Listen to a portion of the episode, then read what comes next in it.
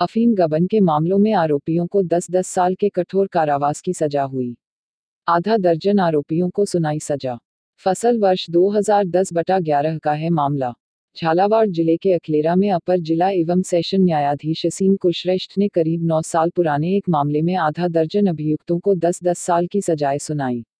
न्यायालय से प्राप्त जानकारी के अनुसार पानाचंद पुत्र मन्नालाल निवासी, उगेना पन्नालाल पुत्र मथुरालाल निवासी, पथरिया जगदीश पुत्र प्रभुलाल निवासी, काजलिया लालचंद पुत्र मन्नालाल निवासी, उगेना फूलचंद पुत्र मांगीलाल निवासी, पथरिया एवं हीरालाल पुत्र अमलाल निवासी, काजलिया को अफीम गबन के अलग अलग प्रकरणों में दोषी मानते हुए दस दस साल के कठोर कारावास की सजा तथा एक एक लाख रुपए के जुर्माने सहित अन्य धाराओं में दंडित किया न्यायिक सूत्रों ने बताया कि फ़सल वर्ष दो शून्य एक शून्य दो शून्य एक एक के दौरान सभी सभी अभियुक्तगण कृषकों अफीम खेती करने के लिए लाइसेंस व पट्टा जारी किया था। अभियुक्तगण कृषकों ने अफीम काश्त करके जो उपज प्राप्त की थी, वह सारी शुद्ध उपज अफीम विभाग को सौंपी जानी थी।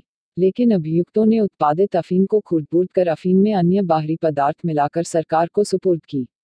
इस अफीम का रासायनिक परीक्षण कराने के बाद सुपुर्द की गई अफीम में गबन की पुष्टि हुई थी। प्रकरण सुनवाई के लिए विशिष्ट न्यायाधीश एन. डी. पी. एस. प्रकरण झालावाड़ में प्रस्तुत किया। न्यायाधीश ने अभियुक्तों को सजाएँ सुनाई।